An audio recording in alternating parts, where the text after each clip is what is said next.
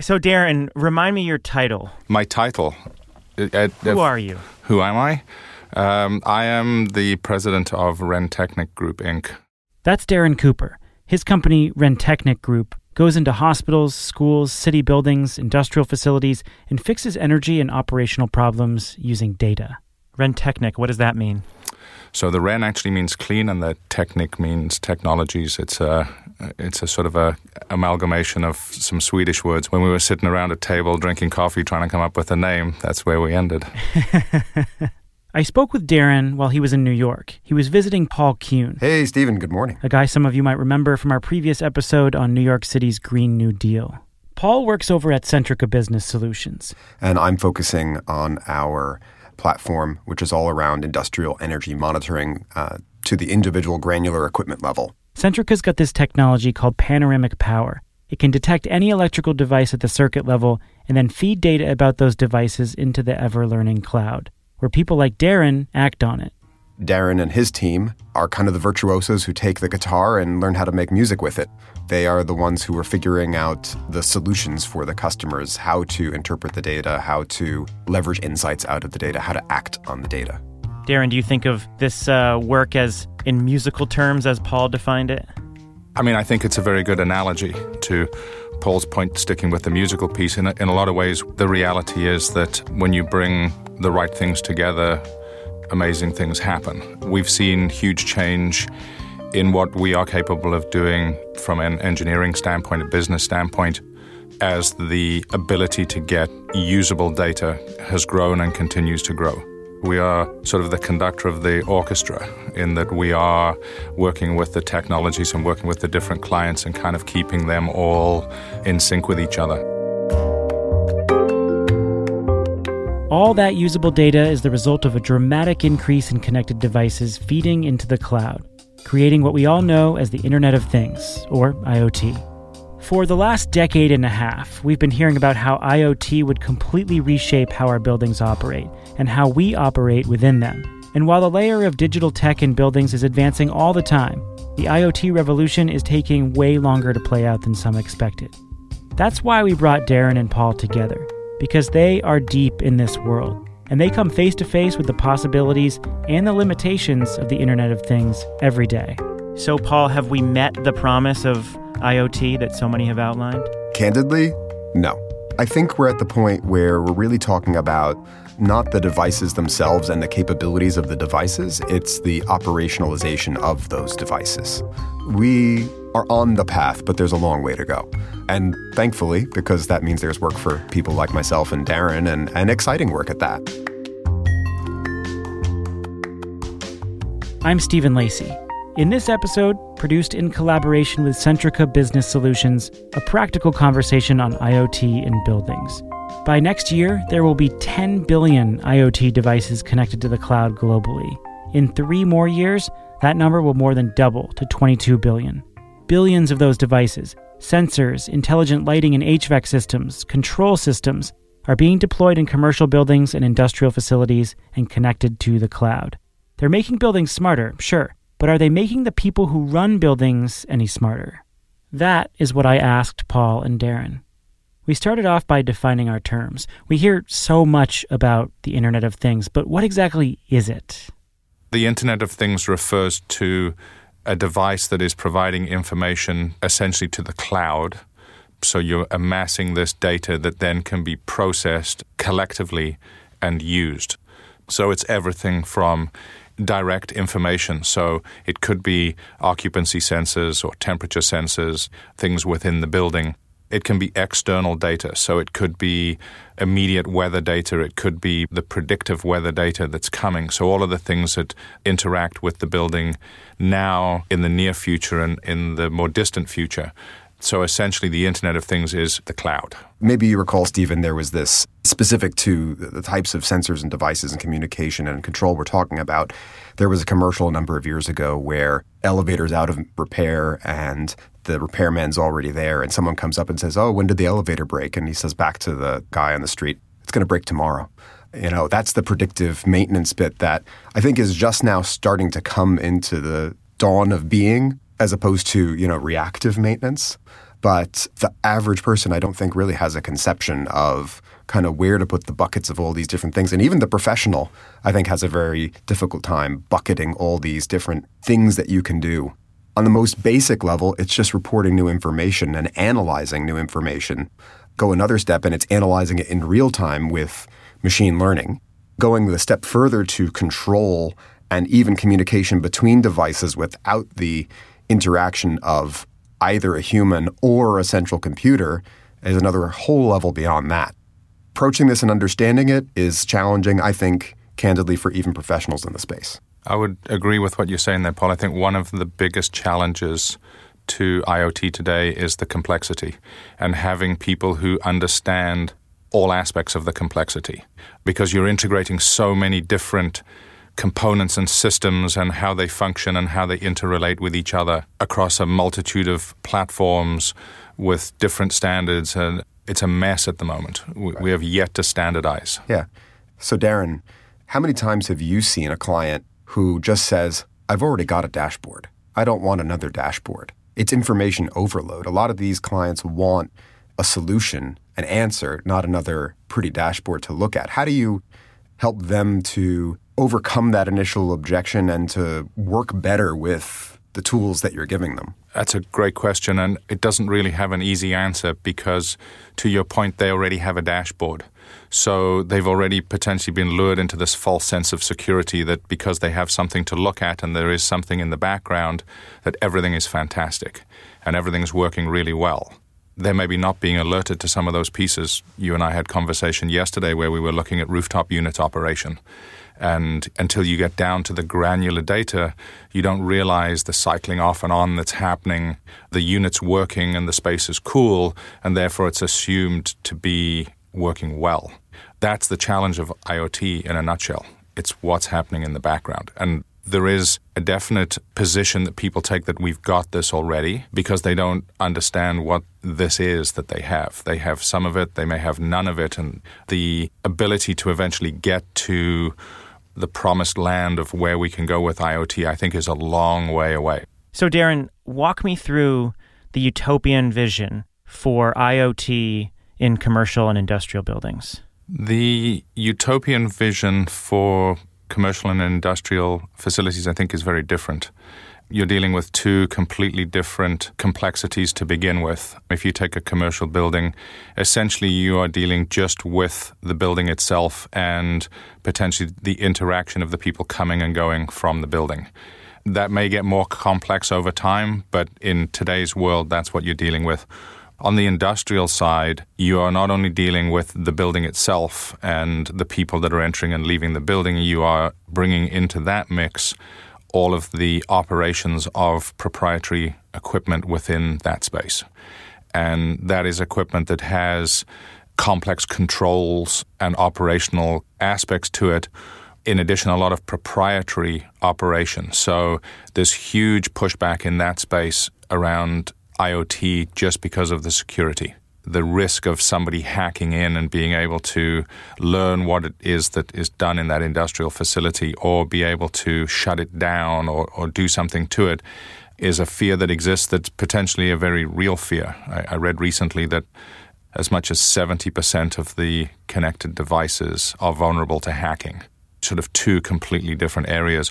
What we've seen more of in the industrial space is a willingness to potentially look at the controls related to the building itself rather than the operations within the building. So as they move into the IoT space, it's more related to exhausts and make up air, heating and cooling, and, and those sorts of components.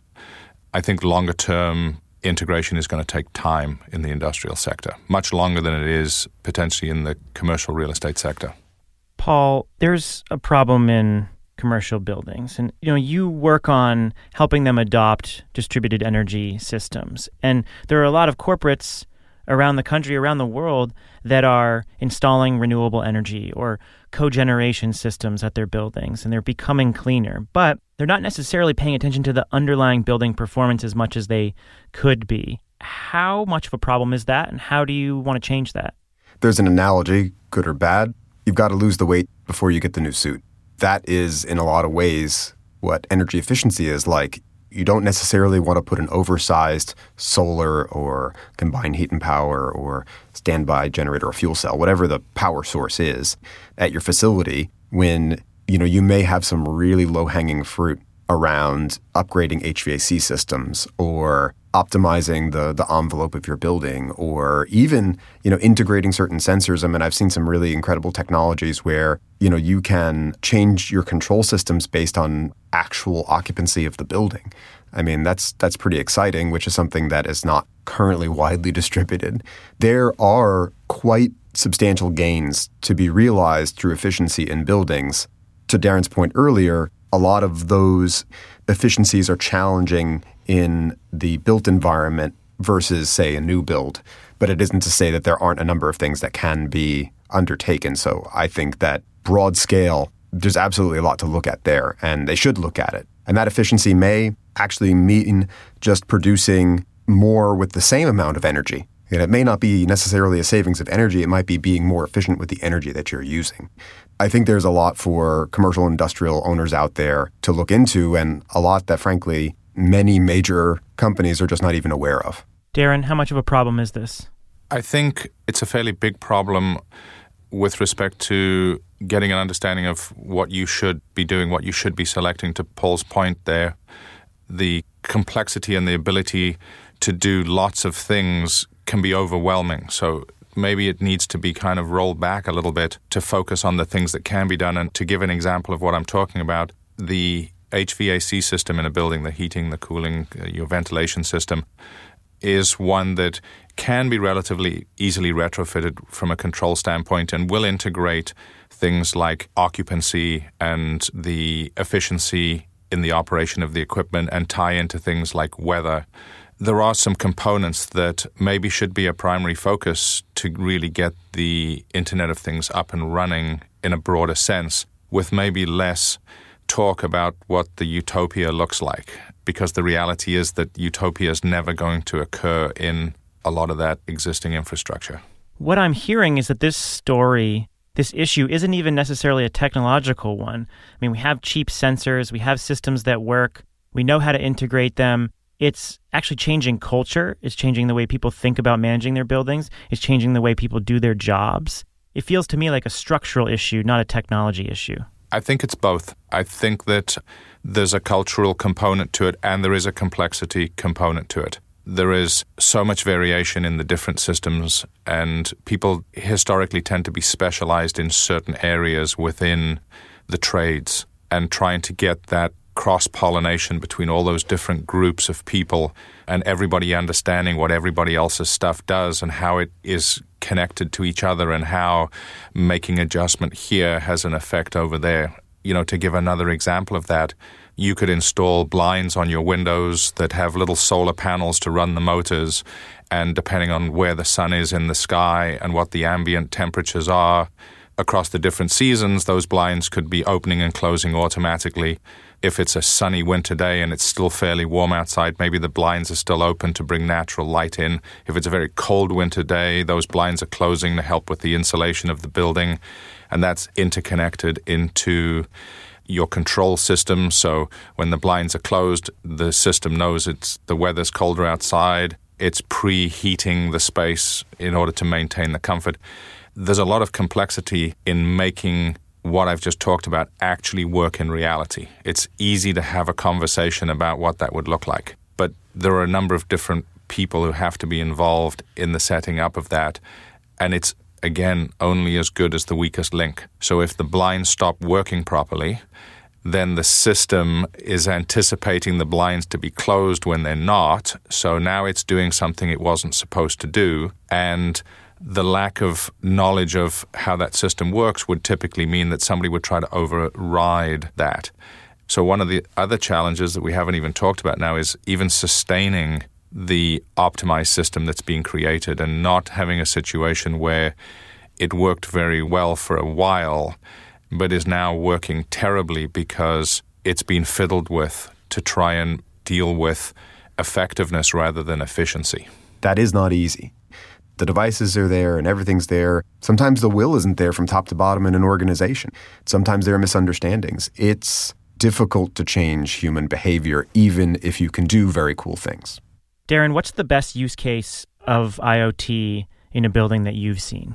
I saw a very good implementation in a commercial building of an HVAC uh, control system that essentially was an integration of some occupancy data, but essentially just cloud control of the, the temperature within the space with an integrated sort of machine learning piece where over the initial period the system learned what the recovery time was based on what ambient conditions were. So, relatively simple example of a connected system that you can see in the cloud and you can make adjustments to as well. The piece that really intrigued me more than anything about that was we were also monitoring the energy efficiency of the system. Having done that and seen you know how the startup for example in the morning got shorter because the system learned that it didn't need to start an hour before to reach the temperature, knowing what ambient was going to be for the day. It might only be 15 minutes or 20 minutes. And changing that start point automatically created savings. It improved the comfort. But I think on top of that, it also eliminated waste. Things were happening when nobody knew that that was happening. And in that particular instance, we actually saw a 58% drop in annual energy consumption in that system with an improvement on occupancy comfort. Paul, what about you? Best use case of IoT in a building you've worked in? The best use cases I've seen of monitoring for energy, be that electric or gas or water, because we can include all those things nowadays, is really around operational savings. Yes, you can get quite a bit around HVAC, but it's looking at a piece of equipment and seeing that the phases are out of balance. It's looking at a piece of equipment and seeing that due to incentives, they're driving motors into the ground. And maybe they want to upgrade those motors or change the motors or, or do something different. It's looking at systems and although, you know, you might have data from your automation system saying that it's operational, it's seeing that that piece of equipment is operating very poorly or it's operating double what it should be or more. I mean, these are all real use cases and especially in, in food production. We've been doing a lot of food production recently. And the best use cases we've seen are where we've identified a failure in a system or an imminent failure and been able to alert the right parties and have planned shutdowns. I mean, situations where a shutdown unplanned costs them $15,000 an hour, planned, it's a couple thousand dollars in off hours. It's huge savings. For some customers, the measure and the magnitude we've seen are savings of 100,000 or more. And that's really the exciting stuff. To be fair, not at the level of absolute automation where in every situation we're always going to be able to detect the right electrical signature because equipment is different across conveyors and belts and pumps and motors and fans. In all the best situations, it's really making massive operational insights that help companies to keep producing and not have unplanned failures. Let's look at the other end of the spectrum. What is the worst use case of IoT you've ever seen in a building? Darren? I probably have a similar example actually to the first example that I was giving about the best case. I've seen a worst case scenario where a building went from, you know, traditional thermostats to a new cloud-based solution. We happen to have energy data for the building at a fairly granular level. I happened to speak to the building operator who was very, very excited to show me the app that he had on his phone and that, you know, he was controlling all these devices and he was getting feedback on equipment that, you know, hadn't worked or hadn't come on and it would give notice around when he had to do filter changes. And he was also super happy that this deployment was so amazing because it seemed to be seamless. Nobody was complaining about comfort. The piece that he was missing was that the data that we had showed that the system was incredibly poorly set up. And as a result, there was functionality, but there was not efficiency. The consumption was probably double what it was in this new IoT state of the art system compared to what would have been thought of as an antiquated system. And it comes down purely to not the ability of the new system to do things much better, but the inability of the human component to make it do what it's supposed to do. Paul, what about you? Bought the sensors. I think they're still in a box somewhere. So, not implementing at all. That is rare. That is very rare, but I have an anecdote of one. honestly, they did the installation, but no one ever became a champion. No one ever engaged with the system. And then they say, oh, well, this thing doesn't work. If you don't use it, if you don't learn how to use it, if you never engage with it, that is where, you know, a lot of the kind of mediocrity is in this kind of IoT universe. And look, I get it. It's easy to get overwhelmed. But if you never engage with the information, if you never figure out ways to solve problems for yourself, you've basically admitted failure from day one. So let's look ahead and think through some of the big technological improvements or even leaps that we're likely to see that will improve this space, make buildings smarter, increase actionability. Paul, what do you think is on the horizon that will change the game for IoT in buildings? So, one thing in the industrial space, Centrica had purchased a company called Restore, and they've been integrated with our systems. They're called Advanced Optimization now. And Restore is an industrial computer that finds flexibility in industrial process and leverages that in the markets. I think the best analogy is when you're on an airplane and they've got an overbooked flight. Essentially, it's much like the power markets. You've got too much demand and not enough supply. And it's a question of money. It's how much is being offered at that given moment in order to create the flexibility. The flexibility could be there. You know, a passenger doesn't need to fly today, they could fly tomorrow. The same is true in the industrial facility. Something can be processed now or processed later. There is flex in cement plants, there's flex in processing facilities, food facilities, and that's a today thing. What I am excited to see is not only that automation, but aggregation within the power markets. There's power that technology has today that we have not developed the systems for to be able to leverage, or even grid operators are not yet familiar or comfortable with the technology's ability to provide that service. So, most notably, we've seen the proliferation of storage in the United States in the last couple of years, but the bigger challenge was how to recognize the value of storage. And I think IoT, a lot of the capabilities are there. It's now how do we create the programs that recognize the value? I think to add a little bit more to that discussion, I think improvement in machine learning is also going to be a very significant aspect to this. And again, just to keep a simple example, just looking at how the computer that's controlling that heating and cooling system was looking at how long the recovery period needed to be and looking at the weather data if you were trying to do that as the technician on site, you would be constantly running back and forth and making some changes and trying to find out if people were still comfortable. And you could not process the amount of data yourself to arrive at that end goal of having optimized things like start time. So, the machine learning component to this, the stuff that is happening with the big data in the cloud with these supercomputers, I think as that continues to develop, we will see a lot more improvement and uptake in the IoT space. I still believe that more of that, though, will be in more of the new build space or in the very, very heavy retrofit space. It's not necessarily going to trickle in large amounts over time into other areas that exist already. The ability of computing either device to device or device to the cloud and back to the device or between devices. It is creating new paradigms in the sense that something that might have taken hours or days can happen in the fraction of a second. So it becomes seamless. That's incredibly exciting and uh, absolutely where I think additional power is going to come from all these devices. And so, what about the underlying networking infrastructure that allows for greater processing power? How might 5G impact these trends? Well, 5G is a very exciting leap in technology because it's going to provide not only greater speeds, but greater capacity within networks.